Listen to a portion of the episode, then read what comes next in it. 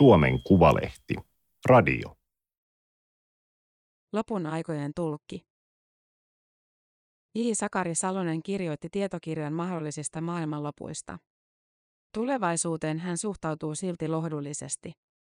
Kunhan tästä vuosisadasta selvitään, asiat helpottuvat. Toimittaja Tommi Melender. Teksti on julkaistu Suomen Kuvalehden numerossa 13 kautta 2022. Ääniversion lukijana toimii Aimaterin koneääni Ilona. Heinäkuussa 1994 Jupiterissa oli menossa armoton rytinä. Pirstoutuneen Shoemaker-levy 9 komeetan kappaleet iskeytyivät aurinkokunnan suurimman planeetan kaasukehään energialla, joka vastasi moninkertaisesti maailman kaikkien ydinaseiden voimaa. Espoolainen teinipoika tähyili taivaanrantaan ja toivoi tavoittavansa edes pienen välähdyksen kosmisesta jännitysnäytelmästä. Ikävä kyllä mitään ei näkynyt, I. Sakari Salonen sanoo. Seuraavina päivinä Salonen pääsi katselemaan lehtien sivuilta avaruusteleskooppi Hubble Jupiterista ottamia kuvia. Niistä näkyivät Jupiterin kaasukehää laikuttaneet halkaisijoiltaan tuhansien kilometrien törmäysjäljet. Tähtitiede oli Salosen intohimo, hän ahmi sitä käsitteleviä tieteellisiä teoksia ja seurasi alan ammattilaisten keskustelua. 1990-luvulla puhuttiin paljon maapallon ulkopuolisen älyn etsimisestä, kuunneltiin radioteleskoopeilla syvää avaruutta ja lähetettiin luotaimia Marsiin. Etsintää kehysti optimistinen ajan henki. Kylmä sota oli loppunut, ydinsodan uhka vetäytynyt taustalle. Ihmiskunta oli lomalla historiasta, kuten yhdysvaltalainen journalisti George F. Will on luonnehtinut. Shoemaker-levy 9 komeetan törmäys toi yleisen toiveikkuuden keskelle uhkaavia näköaloja. Entä jos maapallolle iskeytyisi valtava taivaankappale? Taustaa huolille antoi 1980-luvun alussa ilmestynyt Louis ja Walter Alvarezin sekä heidän kollegoidensa Frank Asaran ja Helen Mitchellin artikkeli, jonka mukaan dinosaurukset oli tuhonnut maapallolle törmännyt asteroidi.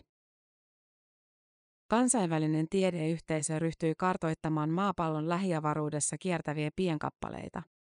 Näin sai alkunsa ihmiskunnan avaruusvahti eli Space Guard. Tämä kaikki vaikutti kimmokkeena, kun päätin, että ryhdyn opiskelemaan tähtitiedettä, Salonen kertoo. Abiturienttivuotenaan hän terästäytyi ja kirjoitti niin hyvät paperit, että pääsi niillä suoraan Helsingin yliopistoon lempiaineensa pariin. Yliopistomaailma sai 18-vuotiaan nuorukaisen pään hetkeksi pyörälle.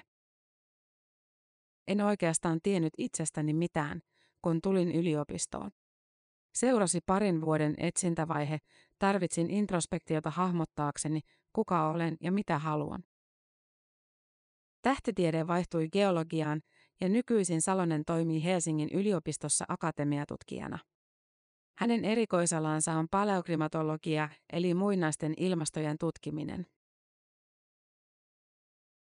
Viime vuonna Salonen julkaisi yleistajuisen teoksen Viisi maailman loppua, maapallon historia ja ihmiskunnan tulevaisuus, Kaudeamus. Se sai Lauri Jäntin tietokirjapalkinnon. Viidessä maailmanlopussa Salonen käsittelee viittä muinaista joukkotuhoa. Kussakin niistä hävisi maapallon lajeista 70-95 prosenttia. Suurimpana yksittäisenä tekijänä muinaisten joukkotuhojen taustalla vaikuttavat vulkaaniset syklit. Pahaa jälkeä on syntynyt silloin, kun tulivuoret ovat aktivoituneet pitkäkestoisesti, jopa miljoonan vuoden ajaksi, ja syösseet maan uumenista valtavat määrät laavaa ja tuhkaa. Geohistoriallisten turmien rinnalle Salonen hahmottelee viisi tulevaisuuden uhkakuvaa. Ylivoimaisesti pelottavimman niistä aiheuttavat ilmastonmuutos ja luontokato. Niiden lisäksi Salonen kirjoittaa planeettamme ulkopuolelta tulevista uhista. Kesäkuussa 1908 Siperian tunguskaan putosi 40-metrinen asteroidi, joka vastasi voimaltaan suurta ydinasetta. Tällaisia asteroideja tulee maapallolle keskimäärin kerran 300 vuodessa, joten on varteen otettava mahdollisuus, että sellainen jysähtää yhden ihmisien aikana. Pienemmätkin kappaleet voivat aiheuttaa valtaisaa tuhoa. Yhdeksän vuotta sitten Venäjän Tseljabinskissä räjähti liki 20-metrinen asteroidi. Hysäyksellä oli voimaa 30 Hiroshiman atomipommin verran. Se tuli täytänä yllätyksenä. On ihan tuurikauppaa, mihin tällaiset iskeytyvät. Spacecar-ohjelman ansiosta vaarallisimmat taivaankappaleet eivät kuitenkaan jää pimentoon. Tutkijat havaitsevat käytännössä kaikki suurimmat, yli viiden kilometrin kokoiset asteroidit. Pystyisimme mitä todennäköisimmin estämään sellaisen asteroidin, joka aikanaan tuhosi dinosaurukset. Havaitsisimme sellaisen satoja vuosia ennen kuin se saavuttaisi maapallon ja ehtisimme valmistautua. Vaikka asteroidit tai komeetat eivät muodosta ihmiskunnalle välitöntä uhkaa, niiltä kannattaa suojautua. Riski kuolla lentoonnettomuudessa on samaa luokkaa asteroidin törmäyksen kanssa, mutta lentoturvallisuuden parantamiseen uhrataan selvästi enemmän voimavaroja. Suoralla törmäyskurssilla olevien avaruuden kappaleiden torjumiseen ei ole toistaiseksi valmista teknologiaa. Jos varoitusvalot alkaisivat nyt vilkkua, sellaisen kehittäminen veisi vuosia. Yksi vaihtoehto olisi tieteiselokuvista tuttu ydinaseiden käyttö. Riittävän aikaisin ja riittävän kaukana maapallolta laukaistu ydinase sysäisi asteroidin ohi maapallosta. Toinen vaihtoehto olisi pommittaa lähestyvää avaruuden kappaletta suurella määrällä kanunan kuulan kaltaisia ammuksia, joissa ei ole räjähdysainetta.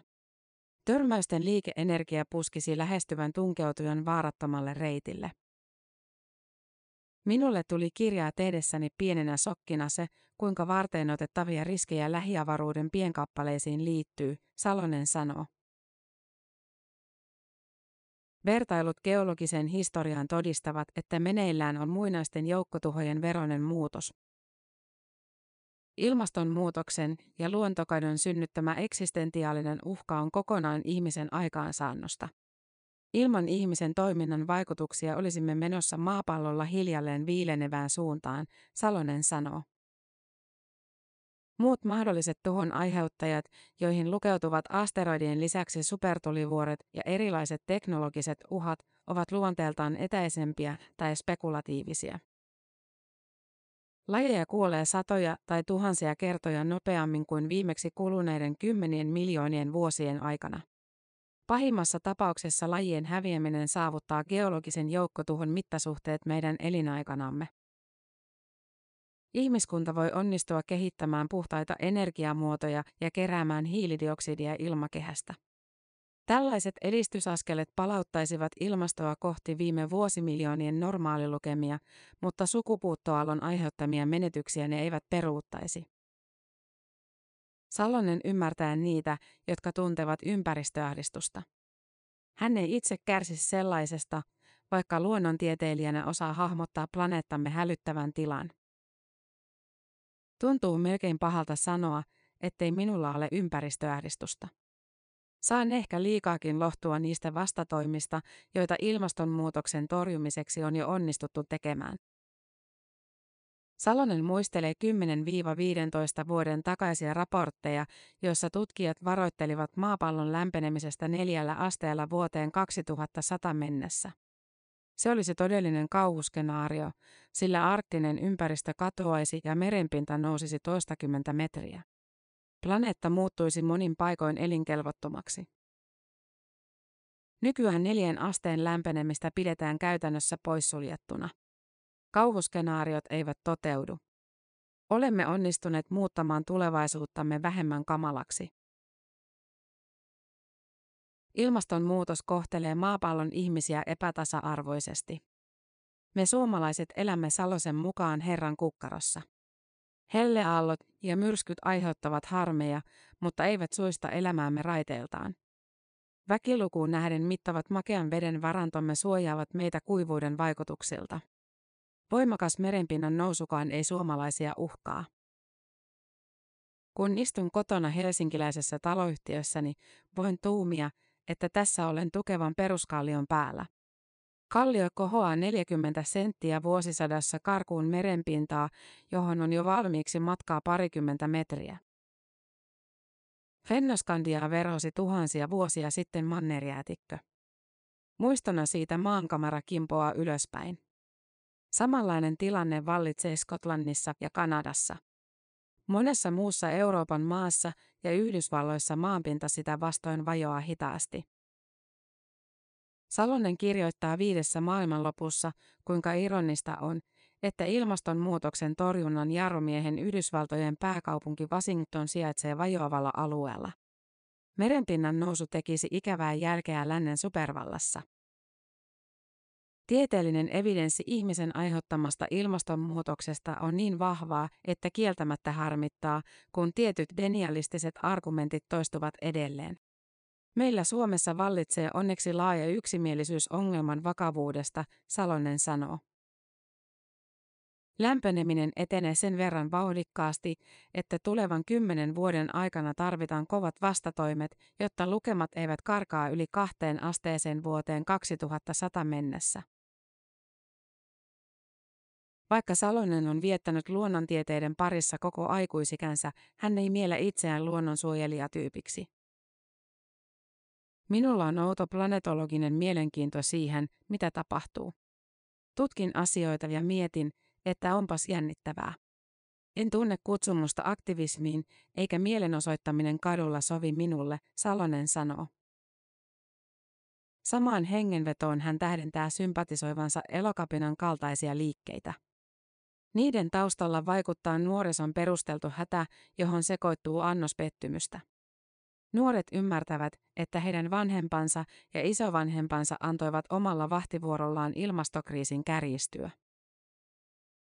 Vierastan todella paljon sellaista varttuneempaa väkeä, joka hirveällä kiihkolla vaatii rangaistuksia elokapinan mielenosoittajille. Salosen hieman nörttimäisen tiedon intressin takaa kajastaa jonkinasteinen lumoutuminen maapallon ainutlaatuisuudesta. Se juontuu teinijien kokemuksista tähtitieteen harrastajana. Kiinnostukseni maapalloa kohtaan alkoi kasvaa, kun vuodet etenivät, eikä Marsista löytynyt elämää ja syvässä avaruudessakin tuntui olevan hiljaista. Ymmärsin, kuinka uniikki elinpiirimme on. Uniikki on myös ihminen. Vaikka kehomme ovat hauraat, pystymme teknologian avulla ylittämään fyysiset rajoitteemme.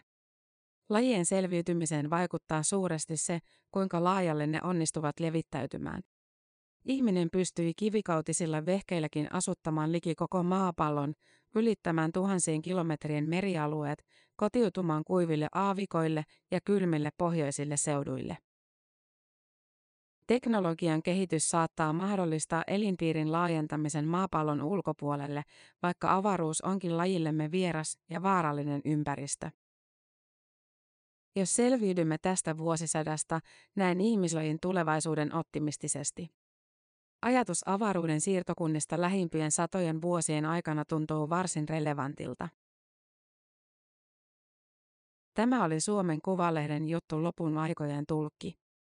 Ääniversion lukijana toimi Aimaterin koneääni Ilona. Tilaa Suomen Kuvalehti osoitteesta suomenkuvalehti.fi kautta tilaa.